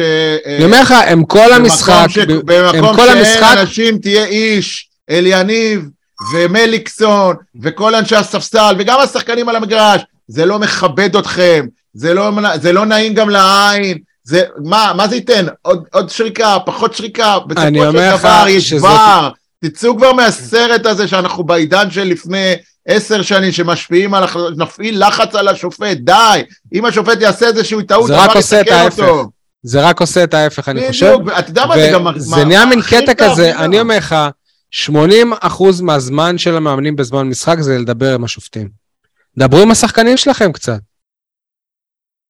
פשוט לא, לא, לא, לא, לא לעניין. דבר נוסף, אי אפשר להתעלם, ואי אפשר להסתיר את זה כבר, אנחנו שלושה משחקים אל תוך, מ, מ, מחוץ לפגרה, הפועל באר שבע, אני חושב שעדי אמר את זה בהתחלה, לא חזרה טוב מהפגרה הזאת, רואים את זה, רואים את זה, אז ניצחנו את הפועל תל אביב בחצי גמר גביע הטוטו בפוקס, אתמול ניצחנו גם כן, ב, לא אגיד שוב, אני לא אגיד במזל, אבל לא בגלל יכולת מזהירה, אף, אני הסתכלתי אתמול, אין אף שחקן אחד, אפילו אחד, שחזר מהפגרה הזאת משודרג. הרי אמרו לנו, העומס והעייפות, והשחקנים צריכים להתרענן. איזה עומס, רק היו עסוקים בטיסות. הנה, התרעננתם, מה יצא מזה? מה יצא מזה? כולם ירדו ביכולת. מהחלוץ ועד השוער. אין אף שחקן אחד שאני יכול להגיד לך שחזר טוב מהפגרה הזאת. אפילו אחד. זה הדבר השני, אז באמת, אני לא משהו. חתואל. מה? חתואל. אם היית יושב לידי בגביע... משחק הגביע נגד אשדוד היה גרוע מאוד. אם היית רואה באשדוד, בגביע, אם היית יושב לידי, היית רואה איזה, לא רק החמצה, חזר שוב לתקופת האגואיסטים. נורא, נורא, נורא. לתקופת האנוכיות. בגלל זה גם דרך אגב הוא לא פתח בליגה, כי הוא שוב, הוא התגלה כאנוכי. אבל כשהוא מבקיע, כולם, חתואל, רוטב, רוטב, רוטב, אחלה, אחלה, סבבה, תמשיכו, בכיף. כל עוד הוא מבקיע, שיסתום לי את הפה, אני אשמח. דבר שלישי ואחרון, עם זה אני אסכם את כל מה שיש להגיד על הפועל באר שבע כדורגל היום. אני אוהב אותו, אני גאה בו, אני שמח בשמחתו, אבל שגיב יחזקאל יותר טוב מאור דדיה כיום. כששגיב יחזקאל מגן ימני, אני מרגיש יותר uh, בטוח, ויותר uh, uh, רוצה לנצח. אור דדיה אני מרגיש שהוא משחק בשביל לא לעשות טעויות. הוא משחק כמו שאני הייתי שחקן, בגלל זה לא אף פעם לא התפתחתי לה, להיות שחקן כדורגל. רק למסור כדי שלא יאשימו אותי ב, ב, בזה שקיבלנו גול. שגיב יחזקאל, אתה רואה, עולה, יורד, מוסר, פורץ, נכנס, מדרבל, מאיים על השאר, משהו, אתה רואה כדורגל. אור דדיה נכון. שוב, אהבתי אליו, אבל בעת הזו, שגיב יחזקאל צריך להיות המגן הימני הפותח. או אספריה. כן. Okay. עד עכשיו גם, כאילו, דובר על אומס, אומס, אומס, עכשיו נראה שיהיה בדיוק הפוך, כי בגלל זה שהקבוצה הודחה מגביע המדינה, יש לה בעצם את הליגה, ועוד משחק בגביע הטוטו, ועכשיו, ומדברים על חיזוק, ונשאלת השאלה, האם הסגל של הפועל באר שבע לא צריך דילול לפני ש, שמחזקים, כי הסגל גדול מדי, לאליניב אין את הגביע כדי לתת, כמו, שהוא, כמו שרוני לוי נתן לחתואל לשחק בגביע שנה שעברה, ולתת לשוער השני, ו... קודם כל ברור לך שהסגל ידולל, כלומר... לא ברור, כי אנחנו יודעים שלהפועל באר שבע קשה להשתחרר משחקנים, זה לא תמיד משהו. אביב סולומון, ההופעה שלו נגד אשדוד בגביע, הייתה מן הסתם האחרונה שלו בבאר שבע. לא יודע, חשבנו שמכבי חיפה זאת האחרונה שלו, והנה הוא פתאום הופיע. אפשר לדעת בו כלום. בסדר, נכון, אי אפשר לדעת כלום, ועם זאת, אתה מבין שהקולציה כנראה ימצא את עצמו באיזה הפועל חיפה. לא, הוא כבר לא בקבוצה, זה כאילו כבר לא רלוונטי. כן, אבל אתה יודע, מדבר איתך מבחינת תקציב, מבחינת תקנים, אתה יודע, כל השאר. לא אתפלא גם אם, אגב, דילול, אז יוג'ין אנסה לא ימשיך בקבוצה. זה הגיוני, אבל אם זאת כן, הקבוצה כן צריכה חיזוק. אם אכן הפער אה, בצמרת הטבלה יישאר כזה שלבאר שבע יש סיכוי אמיתי להיות אלופה, ברור שיעשה מאמץ רציני כדי שזה יקרה. אני רק מקווה מאוד בשביל הפועל באר שבע שלא תחכה ליום האחרון ואז תעשה דברים בלחץ כמו שהרבה פעמים הוא עושה. או שתביא את מרמנטיני. עיין ערך מה שנקרא. כן, אתה יודע, תמיד אפשר לחזור לאופציה הזאת. אני חושב שבמשחק, ובעיקר במהלך האחרון של אבו עביד, ובשער של אשדוד בגביע, הוכח בעצם סופית, רשמית, שמו פלומבה, מה שנקרא, שיד אבו עביד, הוא הבעלם השני בערכה של הפועל באר שבע, ולא איתן טיבי. לדעתי גם איתן טיבי עשה פלטה גדולה בגולאו. קודם כל, איתן טיבי נגד אשדוד בגביע היה נוראי, באמת משחק חלש מאוד, ועצוב מאוד שלו.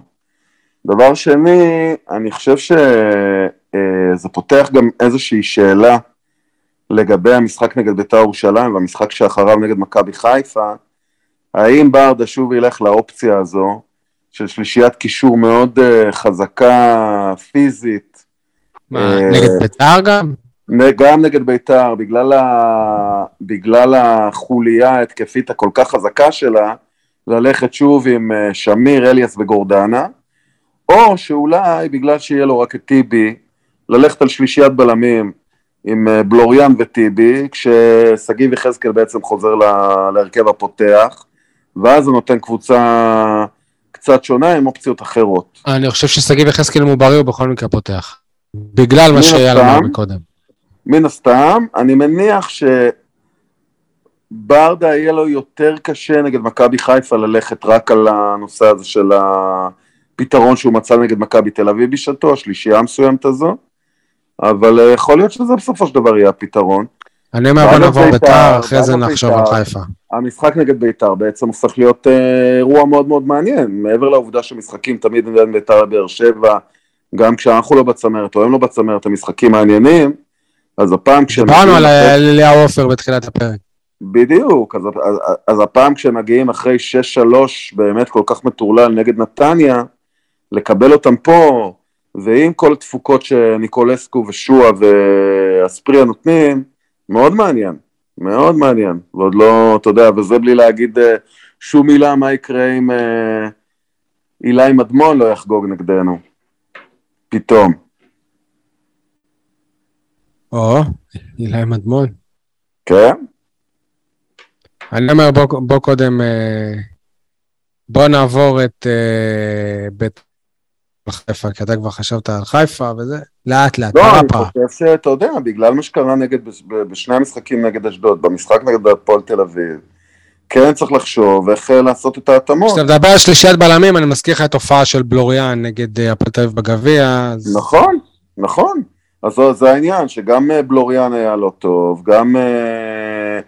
גם טיבי היה לא טוב נגד אשדוד, מצד שלישי כן יש לך את ויתור בתקווה, לא חולה כבר, אתה כן רוצה להבין מה אתה הולך לעשות נגד מכבי חיפה, ובית"ר ירושלים היא קבוצה שיש להערך נגדה בעניין הזה, זאת אומרת, אתה לא יכול להתייחס אליה כמו שאתה מתייחס נגיד למשחק כמו קריית שמונה, או בני ריינה, באמת יש להם התקפה מאוד מאוד מאוד מיוחדת ומעניינת שצריך להערך אליה בהתאם.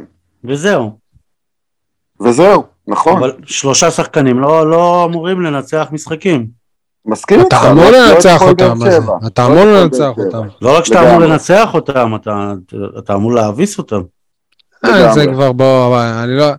אתה ראית את הפועל באר שבע של שלושת המשחקים האחרונים, לדבר על להביס זה קצת חזירות כאלה. אחד, אחד הדברים, אחד הדברים אה, הכי בולטים בבית"ר ירושלים של השנה, זה סף השבירה הנמוך. והיה חסר כרטיס אדום אחד קטן שנתניה לא ישבו שם. מסכים איתך, זה נכון. אבל אתה יודע, כאילו אגב כדורגל למשחק של מומנטומים, אנחנו רואים את זה כל הזמן, אנחנו רואים את זה בגמר המונדיאל, אנחנו רואים את זה במשחק, אתה יודע, הפועל חיפה, הפועל תל אביב, הפועל חיפה נגד שפרעם, אתה יודע, אתה כל הזמן רואה את זה.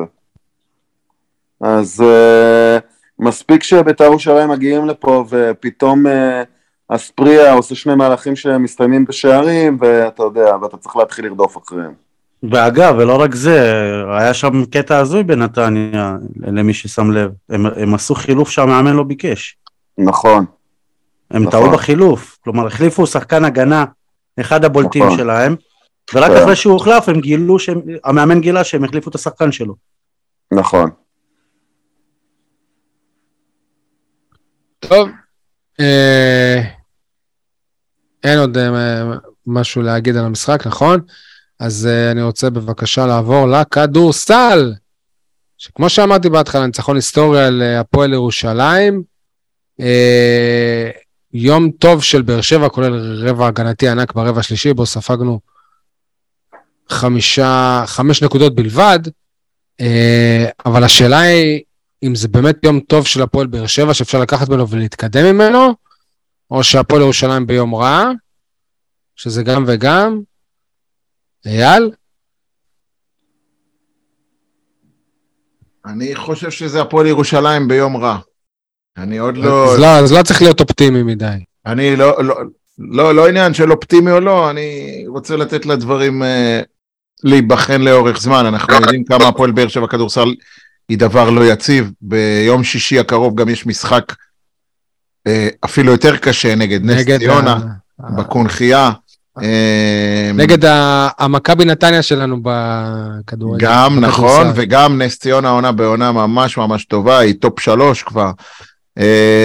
לכן אני לא יודע אם אפשר לשאוב מזה, אבל בכל מקרה מגיעה מילה טובה, אחרי שכל התקופה האחרונה דיברנו על זה שהפועל באר שבע אין לה הגנה, היא לא יודעת לעשות הגנה, היא לא מאומנת לעשות הגנה, היא נתנה את תצוגת ההגנה הכי טובה ב- בהיסטוריה שלה בליגת העל, חמש נקודות בלבד ברבע שלישי, עצרה את ירושלים, היא מאמה את ירושלים, אה, התקפית, אבל תשמעו, זה בא כמובן על חשבון התקפה, כי קלענו רק שבעים נקודות, אבל לפחות ראינו משחק, אה, נקרא לזה קשוח, גברי, אם תרצה, משחק כדורסל, אתה יודע, מהאסכולה של, נקרא לזה, של יוון, של טורקיה, מהמשחקים האלה של ההגנות, וזה זה משהו שהיה מעניין.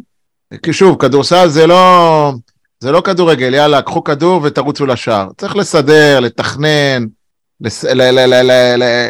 לחשוב, לזוז. והפועל באר שבע עשתה את זה יפה, עשתה את זה בצורה יפה. היא גם הבליטה יותר מכולם הפעם את הזר החדש שלה, וויטינגטון, גרג וויטינגטון, שזה, כמו שזה נראה כרגע... שינה את הקבוצה. כן, הוא שינה את הקבוצה, ואני מקווה שזה אפילו ילך ו... ו... ויתחזק. יש, יש לנו גם משימה לקראת המשחק הקרוב נגד נס ציונה, להבטיח את המקום בין שמונה הראשונות בטבלה. בסוף המחזור הזה, אחרי אחד עשר משחקים, תהיה החלוקה לגביע המדינה, שמונה הראשונות בעצם, רק בכדורסל הישראלי, כנראה, את יודעים, אתם יודעים מה? אני לא יודע אם זה רק בכדורסל הישראלי, אבל בכדורסל הישראלי, שמונה הראשונות בסוף הסיבוב הראשון, הולכות ל... זאת אומרת, הגביע בעצם זה מפעל של שמונה קבוצות. בדיוק, כן. שמונה הראשונות בנקודת זמן מסוימת. אבל, מה שלא לקחו בחשבון, באיגוד הכדורסל, על פנה, גם פה יש פה חרטה גדולה, ואנחנו לא בפינת החרטה. כי אתה אומר, אוקיי, כל קבוצה אמורה לשחק אחד עשר משחקים, סבבה. אבל אם תסתכל על לוח המשחקים, יש קבוצות שדחו משחקים, בגלל אירופה, או בגלל כל מיני קבוצה, הרצליה עכשיו נתקעה בליטה, בגלל סופת שלגים, יש כל מיני אילוצים, יוצא שיש קבוצות, שאומנם ישחקו אחד עשר משחקים, אבל לא פגשו קבוצה מסוימת בכלל, ככה שהחלוקה היא לא שוויונית, זה לא שכל קבוצה... לא שימו סיבוב, באמת. כן, אבל מה, הם שיחקו פעמיים נגד אותה קבוצה, כי ככה הסתדר לפי לוח המשחקים, אתם יודעים, מזיזים מתי שנוח, מתי שמשחק... אולי צריך לעשות פינה כמו של סולר, שרק בבאר שבע, אז רק בכדורסל הישראלי. כן, לכן גם, גם כשהם רצו לעשות משהו כאילו אחר, זה יוצא קצת אה, עקום, זה... זה בעייתי, בעייתי בכל קנה מידה, מה אני אגיד? אייל, אנחנו אחרי עשרה משחקי ליגה, וסבבה, גם קצת בליגה הבלקנית, אבל דיברנו כבר שזה לא באמת מדד לכלום. מה אפשר ללמוד על הפועל באר שבע? זה פרק זמן שאפשר ללמוד, צריך ללמוד. מה, מה, מה הכדורסל של הפועל באר שבע? בוא נשמע את יניב, יניב צופה במשחקים מהטלוויזיה, אולי הוא ייתן לנו נקודת מבט אחרת. בכדורסל אפשר ללמוד כלום, כי יכול להיות שעוד חודש תהיה קבוצה אחרת לגמרי. איך הוא יוצא מזה, אה? כן. לא, אבל הוא צודק, הוא צודק, כדורסל משתנה כל הזמן. זה בלי שום קשר, זה רק חמישה שחקנים, שינית שני שחקנים, זה חמישה אחרת לגמרי. אני כבר אומר את זה... יאל, להפועל באר שבע שרה מהדר היה די אן איי מההתחלה. נכון. מה ה-די אן איי של ליאור לובין בהפועל באר שבע? אתה שואל אותי כאילו אני גיא קפלן, העוזר שלו. אני לא יודע להגיד לך מה ה-די אן איי שלו, אני יכול להגיד לך, אני גם לא יכול לנתח את זה מקצועית, אני לא מספיק מבין או מומחה כדי לדבר איתך טקטיקות ובוקס אנד וואן והי טו זון ופאקט. יניב, תרשום לך דחוף לנו הבא להחליף את פרשן הכדורסל שלנו. אני יכול לדבר איתך ברמה... אבל אני יכול להגיד לך מה ה-די אן איי. אני יכול לדבר איתך ברמה האסטרטגית. הפועל באר שבע של ליאור לובין, הרבה יותר יצירתית, יוצרת בהתקפה. מגוונת, היא, יש לה, יש לה רגעים שאתה תופס את הראש, אתה אומר, וואו, איזה מהלך אן בי איי, וואו, מהרמות הגבוהות, באמת, חיתוכים, מעקפים, תזוזות, הכדור נע, לטעמי, אין לה מספיק שחקני קלאץ', מה שנקרא, שחקנים שהם, אתה יודע, שהם, שהם עושים ווינר שוט, אפיאני, למרות שנגד ירושלים, אפיאני היה, נגיד, באחד הימים הטובים שלו, אני עדיין לא משוכנע שהוא השחקן שיכול להוביל אותנו ל... לארץ המובטחת. קליל אחמד, שכל שידור בערוץ הספורט משנים את שמו, פעם זה אחמד ופעם זה עמד, עדיין לא, לא, לא, לא ברור לנו איך... פעם זה קליל ופעם זה חליל. גם, כן. גם הוא... כמה שהוא טובע בכישרון, אבל בינינו, הוא שחקן די שכונתי, הוא שחקן אפילו במידה מסוימת לא אחראי, לפעמים אתה תופס את הראש, מה אתה עושה? אתה הולך עם הראש בקיר, אתה לא רואה? יאל, אבל אני חייב לחלוק עליך, אמרת שהקבוצה של לובין יותר יצירתית בהתקפה, כולם זוכרים את רמי אדר בקטע הגנתי, אבל אני מזכיר לכם שרמי אדר הייתה לו איזושהי תיאוריה לגבי השלשות. נכון. בסדר, זה לא יצירתיות. לא יצירתיות, אבל לגבי הקטע התקפי, שגם בהתקפה הוא היה יותר התקפי. אני אתן לך דוגמה. שנייה, אני זוכר את כלי בגדה בתקופה שלו, אז לא כל הקבוצה, אבל שם היה יותר, שם, שם היה יותר התקפה. אם, שואל, אם אתה שואל מה ה-די אן איי של הקבוצה הזאת, שאתה לא יודע מה להגיד, מה ליאור לובין חושב לפני משחק, אז אני אומר, הוא שם את החמישייה ומתפלל לטוב. לא זה ה-די אן איי וזו, וזו השיטה. לא יודע, אבל אני אתן לך דימוי מתחום הצבא. אצל רמי אדר היה לנו חיל תותחנים טוב, יושבים, מקבל כדור, לא יודע מי, ספנסר וייס, או לא יודע מי, בום שלשה, בום שלשה, בום שלשה, מטווחים רחוקים, כן? כמו חיל תותחנים שמפציץ עכשיו את דרום לבנון ממרחק של שישים קילומטר.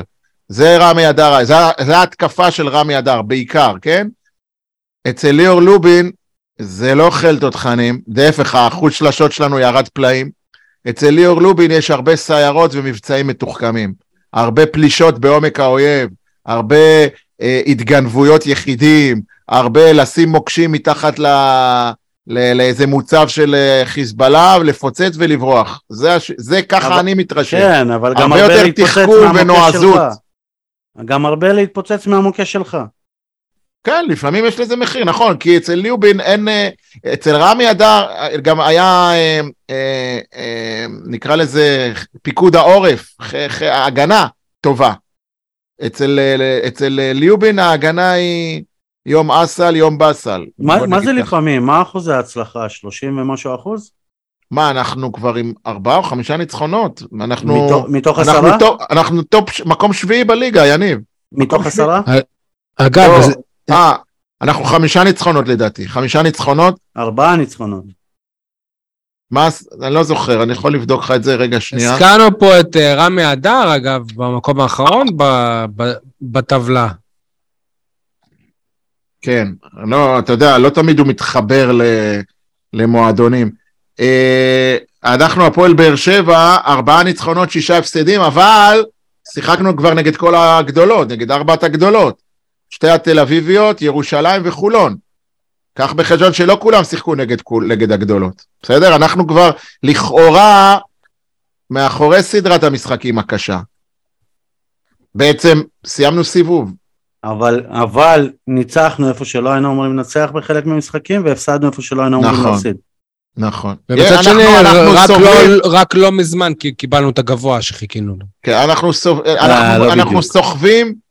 שני משחקים שהפסדנו ולא היינו צריכים, זה נגד שתי הקבוצות הצפוניות, גליל, גליל עליון וגליל גלבוע, לטעמים וויטינגטון היה, יכולנו לנצח בשתיהן. עכשיו בלי, בלי שום הבנה בכדורסל, בסיבוב הבא, גם אם אתה תנצח את הקבוצות שכן היית אמור לנצח והפסדת להם, רוב הסיכויים שלא תנצח את uh, הפועל ירושלים ו... ואת הקבוצות שהיית אמור, אמור להפסיד וניצחת. כלומר, זה, זה יתאזן, ואתה אמור להיות על אותו מאזן, פחות או יותר. אז אתה אומר, נסיים את הסיבוב הבא עם עוד ארבעה ניצחונות בערך. משהו כזה, כן. אז נסיים את העונה עם שמונה, תשעה ניצחונות. בעונות של רמי אדר, בעונות טובות, עשינו שתים עשרה, שלוש עשרה ניצחונות. תבין. בסדר. אם לא יגיע הגבוה האמיתי, בנוסף, אני לא רואה את הקבוצה הזאת. לא, לטעמי עכשיו, עכשיו הבעיה שלנו היא להתחזק בעמדת הגארד הזר. כאילו, לא אפיאני ולא אחמד, לא מספיק טובים לטעמי. שם אנחנו צריכים להשתדרג. להביא שחקן שיוצר, שהוא אחראי, שהוא קבוצתי, שהוא... אתם זוכרים, בשנה שעברה היה לנו, בסוף העונה שעברה, איך קראו לו? שי. שהשחקן שהגיע לפה לארבעה משחקים. או שבא בשביל בים בכסף, כן. כן, כזה, כזה צריך. טוב, תודה רבה. קחו את פיירו. כן. יניב, ברשותך בוא נעבור לפינות, בוא נתן לי עוד פינות.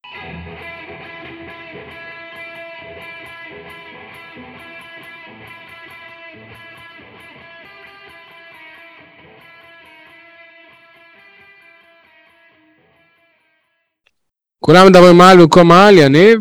כולם מדברים על השישייה של בית"ר ירושלים השבוע, במקום לדבר על הרביעייה ש... שיחטפו בשבוע הבא. אייל? כולם מדברים על אור דדיה כמגן ימני, ולא מדברים על כך שאור דדיה שימש כקפטן הפועל באר שבע במשחק הגביע באשדוד. רגע מרגש, אני לא, לא הבחנתי בכך, אבל uh, פתאום מישהו יסב את תשומת ליבי, וואלה, שיחק אותה הילד. יזכור את ההדחה הזאת לחיוב. עדי? ממשיך את הקו של מקודם, כולם מדברים על בית"ר ירושלים, ולא מדברים על אליי מדמון. הוא שחקן הרכב שם עדיין? הוא לא שחקן הרכב, הוא שחקן ספסל, אבוקסיס מעדיף את עדי יונה בהרכב. שחקן בית. שנה שעברה אני ועל ראינו אותו בנוער, בעצם את באר שבע מורידה אותו ליגה, אם אני לא טועה, הוא נשארת בליגה על חשבונו, משהו. כן. טוב?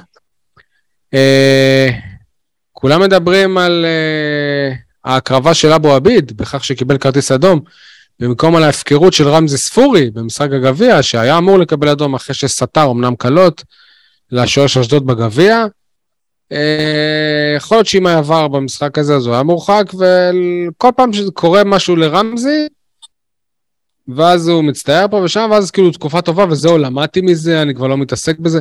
חוץ מזה, לא אמרתם שתתנו צהובים, שתכנסו שחקנים על כל מיני שטויות כאלה? מה, מה עשיתם לרמזי ספורי על השטות הזאת? תשמע, אני לא מצדיק, ולא מגבה, ולא מחזק את רמזי ספורי על מה שעשה, מבחינתי גם, מבחינתי גם שהרחיקו אותו, אבל השוער הזה, עצבן. מה זה עצבן? בסדר. פשוט, אני לא רוצה להשתמש במילים קשות, אבל מה שהוא עשה, זה מעשה נבלה בעיניי. סול, אתה זוכר את המשל של השוער? זה ילד בן שמונה עשרה, כן? זה ילד בן שמונה עשרה. זה ככה אתה גדל, זה מה שלימדו אותך, ככה נראה כדורגל, אתה יודע מה הוא עשה? העביר זמן, לא יודע מה. לא, הוא צעק, הוא כעס. על ילד שהביא כדור. על ילד שהביא לו את הכדור מהר מדי, ואחרי דקה הוא נשכב ברחבה להעביר זמן. תגיד לי, מה אתה אמיתי? מה קרה? תן שחק כדורגל, ילד. אתה צריך ליהנות מהמשחק, לא לגנוב. ואני אומר... סליחה שאני אומר, לכלוכים מסוגו של ג'וסואל. אה, וכשתומר יוספי מול מכבי תל אביב בשנה שעברה נופל כאילו ירו בו ואף אחד לא נגע בו, אז זה בסדר, כי הוא סתם בית שלנו. לא זוכר אירוע כזה, אבל אם כן, לא, לא זוכר אירוע כזה. באמת ש- לא שבאר שבע מבזבזת זמן זה בסדר. לא, יש... איך במונדיאל, איך במונדיאל לא ראינו את זה. יש לבזבז זמן, יניב, יש לבזבז זמן, ויש להגעיל את המשחק. יש לבזבז זמן, ויש להגעיל את המשחק. שאתה צועק על ילד מביא כדורים בחיית רמפק. זה נראה חתקים. אתם הדור... אולי זה ילד שאיתו בקבוצה. אתם הדור ש- שזוכרים רק את, ה- את באר שבע של, של הצמרת, כשבאר שבע הייתה קבוצת תחתית ושיחקה מול קבוצות כאלה, שכחתם שב- שכשהיא הייתה מובילה, הייתה מבזבזת זמן יותר שוב, מוביל אפילו. שוב, רמזי ספורי לא היה צריך לעשות את מה שעשה. כשבווסר מיליון נעלמים מביאה כדורים, את זה אתם לא זוכרים. יניב, אפשר להעביר זמן בדרכים יותר אל- אלגנטיות, בסדר? לא בלשכב על הדשא ולשחק אותה פצוע, כי... אני, הדבר היחיד שאני חושב שספורי, שחקן נבחרת, בא ילד כזה, גם אם הילד טועה, בוא תלמד אותו, מה אתה משפיל אותו? לא משפיל אותו, אתה משפיל את עצמך, עם ספורי, עם ספורי... שי, אתה זוכר את המקרה של שלום אביטן? כן, בסדר, נכון, עלה לו. אז אותו שחקן פרש מכדורגל, ספורי, לא, ספורי, לא מתבגר. הוא פרש מכדורגל לא בגלל זה, מה הקשר? לא, היה משהו, תותח באוניברסיטה, משהו. הוא חזר בתשובה, מה? אה, זה לא, אוקיי, סליחה. טוב, רגע, בדרך אגב, זאת לא הייתה סתירה, זאת רק הייתה תנועת סתירה. זה היה סתירת סאונד. יניב, מה זכרת על זה? אחרת הזה, אבו עביד הקריב את עצמו, מי עשה את החור שם מההתחלה? אם הוא לא עושה את האדום הזה, על מי כועסים? עליו? שחק לא טוב של שי אליאס. בדיוק עליו. גם, גם אבו, אבו עביד עשה את החור שם, ואבו עביד היה הכי קרוב אליו בגלל זה, לעשות הפאול. לא, הקריב לא, את עצמו. זה, זה מתחיל מהמסירה, זה מתחיל מהמסירה, ההשחלת כדור הזאת היא... אני דרך אגב, אני עד עכשיו לא הבנתי מי מסר, מי שמסר צריך להחתים אותו מחר בפועל באר שבע. זה כנען, לא? לא, לא, כנען. לא, זה בריאון, בריאון מסר. בריאון מסר, אני לא חושב. בריאון מסר, בוודאות. אבל זה... הוא גם לא תכנן למסור לו, היה שם עוד שחקן ביניהם. אני חייב להגיד, כל האמירה הזאת הקריב את עצמו, בואו, כשהוא עשה את המהלך הזה, הוא לא חשב על להקריב את עצמו, הוא לא חשב להיות מורחק. הוא חשב לעשות פאול ולקחת את הכדור. החולצה שלו מעידה על זה. אין פה איזה מישהו שלקח רימון ופוצץ אותו על עצמו, כדי שאחרים לא יהרגו, אוקיי? אגב, מה עשו עם החולצה הקרועה? זרקו אותה לדעתכם? אני, עם איך שאני מכיר את היחס לחולצות במועדון, הוא, הוא יכול לחטוף כנס, כאילו, ולשלם על החולצה הזאת. לא, חבל, צריך למכור אותה באיזו מחירה פומבית, לעשות עליה כסף. איזה קרוע, תעדי. החולצה ההיסטורית, שאבו נעשה ממך כסף. הניצחון ההיסטורי, כן. כן. טוב. אבו איבד חולצה. שנייה, זה היה החרטה שלך, סול, נכון? כן. היה לך חרטה? מי שנכח במשחק הכדורסל של הפועל באר שבע, הפועל באר שבע דימונה, אה, כמוני הזדעזע מההמנון שנוגן לפני תחילת המשחק. עכשיו, על, את דעתי על נגינת המנונים בזמן משחקי קבוצות בארץ, לא אשמיע כאן, בסדר? אני נגד. אני אשמיע, זה מיותר. אני נגד, אבל מה שהפועל באר שבע עשתה, היא השמיעה את ההמנון, אני בשלב מסוים צעקתי, זה לא ההמנון, חבר'ה, אתם מבזים את ההמנון. זה היה גרסה, גרסה אחרת של ההמנון. כאילו, מישהו עשה איזשהו עיבוד, מיקס, לא, זה, אני, לא, לא זיהיתי שזה ההמנון. חוץ מההתחלה, זה גם לא היה מילים, זה היה רק נגינה, מוזיקה. מזעזע, אני הסתכלתי על אנשים, אנשים הסתכלו חדש, זה ההמנון? אמרתי, זה, זה נשמע כמו המנון של מדינה אחרת, זה לא כל עוד בלב, משהו אחר. באמת היה חרטה. או שאתם יש... מנגנים את ההמנון כמו שצריך. דרך אגב, אני מסתכל על השחקנים שלנו תוך כדי, הזרים בכלל לא... לא מכירים. כל כן. אחד, סליחה שאני אומר, יש כאלה גם שמגרבצים תוך כדי, שנג... שההמנון מנוגן. אל תנגנו את ההמנון, ואם אתם מנגנים את ההמנון, לפחות תנגנו את ההמנון הנכון, ולא עיבוד שלא יודע מישהו מצא לכם ביוטיוב. אייל, יש בארצות הברית איזושהי תרבות כזאת, שבאירועים גדולים שמנגנים את ההמנון, מביאים איזה זמר או זמרת. נכון, היה את היום גם בגמר, בגמר מונדיאל. והם עושים את זה בביצוע כל כך גרוע, שהעיקר שידברו עליהם. כלומר, הם מורסים, מחרבים את ההמנון. באמת? יש הרבה, יש הרבה פעמים כאלה, שכאילו הדיבור אחרי זה, זה עד כמה עשו גרוע. כאילו מה שהחרטה שלך, זה החרטה של האמריקאים הרבה פעמים. עדי, חרטה? מה זה החרטה? זה...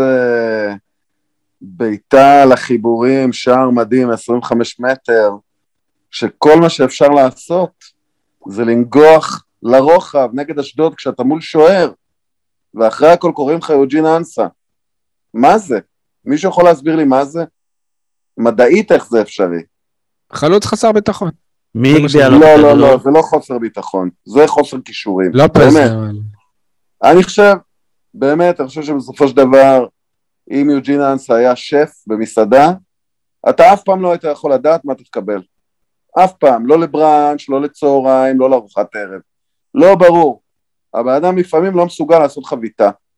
וואלה, מה ביקשנו? נגיחה, מול שוער. אין לו משחק ראש, מה אתה רוצה?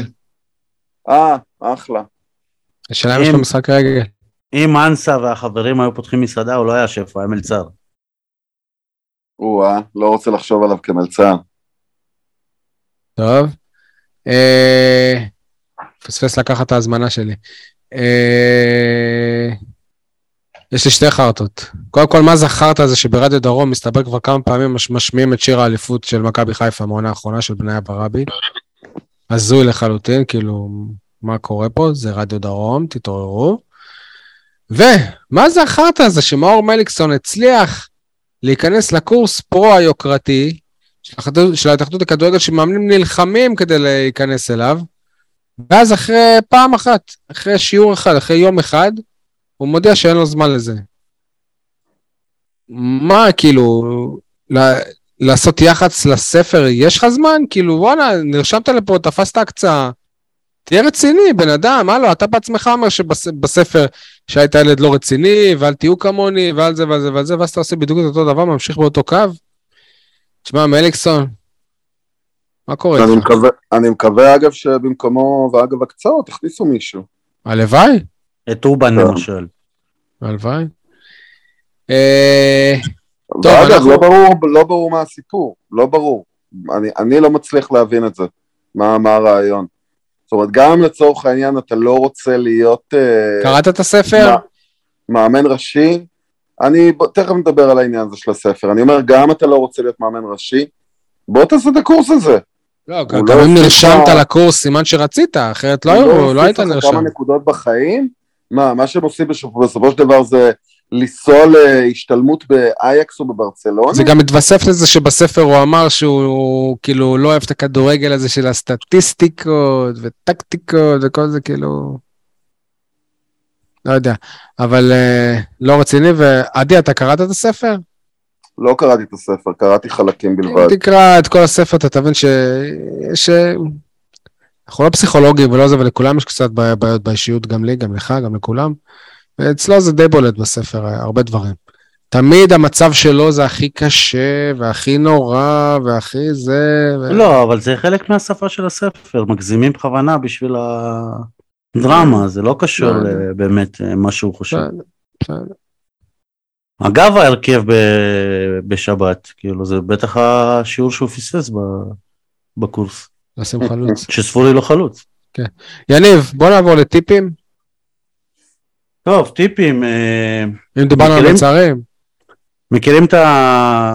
זה יכול, אפשר לקשר את זה למלצרים, אבל יש משפט באנגלית שלא צריך לתקן את מה שאינו שבור, אז על אותו, על אותו עיקרון, ארבעה חלוצים יושבים על הספסל של הפועל באר שבע, ואף אחד מהם לא בהרכב. אז למה אתה משלם להם משכורת? נראה שאתה הולך על הקטע הזה, אולין.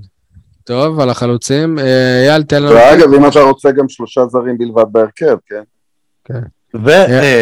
וכשאמרתי לא לתקן את מה שאינו שבור, כשעשית את הרצף הזה לפני זה בליגה, כלומר, היה לך הרכב קבוע, מה שעבד להפועל באר שבע, זה שאליניב פחות או יותר נפטר מכל השינויים האלה בהרכב, ורץ עם הרכב אחד. לא חושב שהיה הרכב קבוע.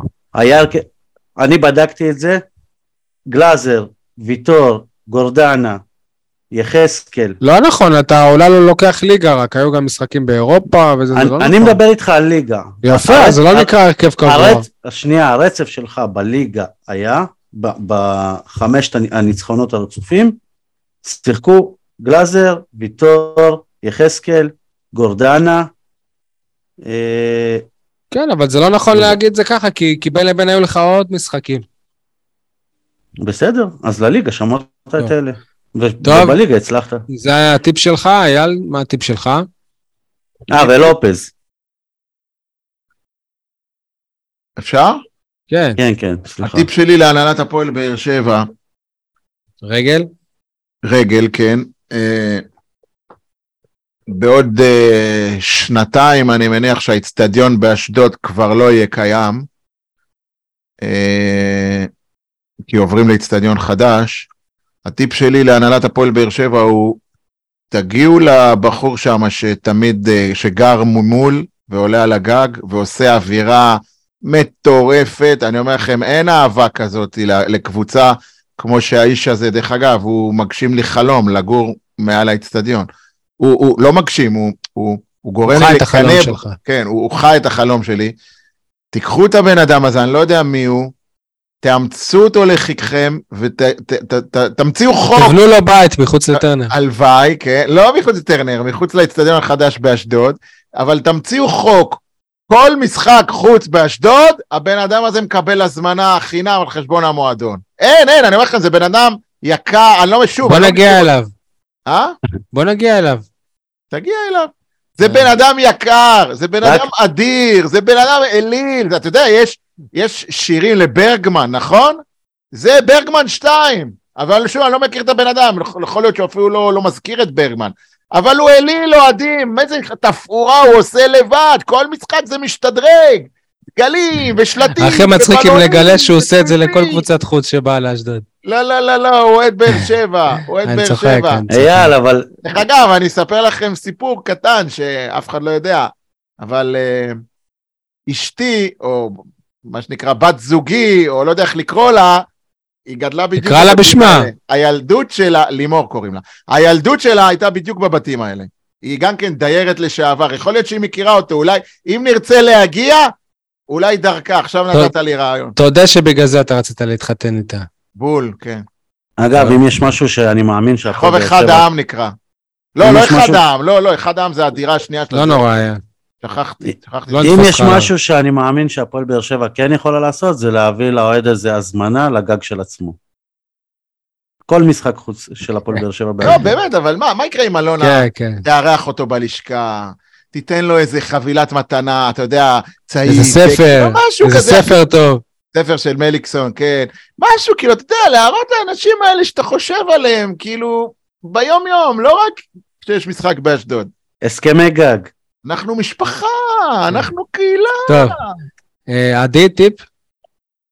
טיפ, להפסיק לשאול את אליניב ברדה, האם רותם חתואל יפתח בהרכב במשחק הבא? כן. די, שעממתם, חלס. כן. טוב, הטיפ שלי הוא למנהל את הליגה בכדורסל ולפועל באר שבע, לקיים כמה שיותר משחקים בקונחייה בימי שישי בצהריים. הבנתי שמבחינת כמות לא באו בהמוניהם, אבל גם אני אישית לא באתי, אבל יש קטע, יש, יש קטע. בלי להיות שם אני אומר שיש קטע. אייל, ת, תאשר אותי? מאשר. מה? מאשר, אוקיי. אה, יניב, רק בבאר שבע? נו, רציתי ללכת בפינה הזאת השבוע על זה שרק בבאר שבע האוהדים רואים הפסדים ובדימונה רואים ניצחונות, ואז, אז באר שבע ניצחה, אז הייתי צריך שנות. אז רק בבאר שבע יש יותר אוהדים שרוצים שמסי ינצח, מאוהדים שרוצים שהקבוצה שלהם תנצח. טוב. הימורים, מה קורה בטבלה? איך תמיד אתה מופתע שאני שואל את זה? כי אני צריך לעבור לעמודה אחרת בוואטסאפ. כן, איך עשיתי לך את זה? טוב, הראשון אי פעם שהגיע ל-שלושים נקודות בעונה הזאת, אני שלושים נקודות, עדי מצמק את הפער ל-עשרים ושבע. אבל שי... רגע, רגע, שלושים, למה עשרים ושבע? אתה עשרים ושבע.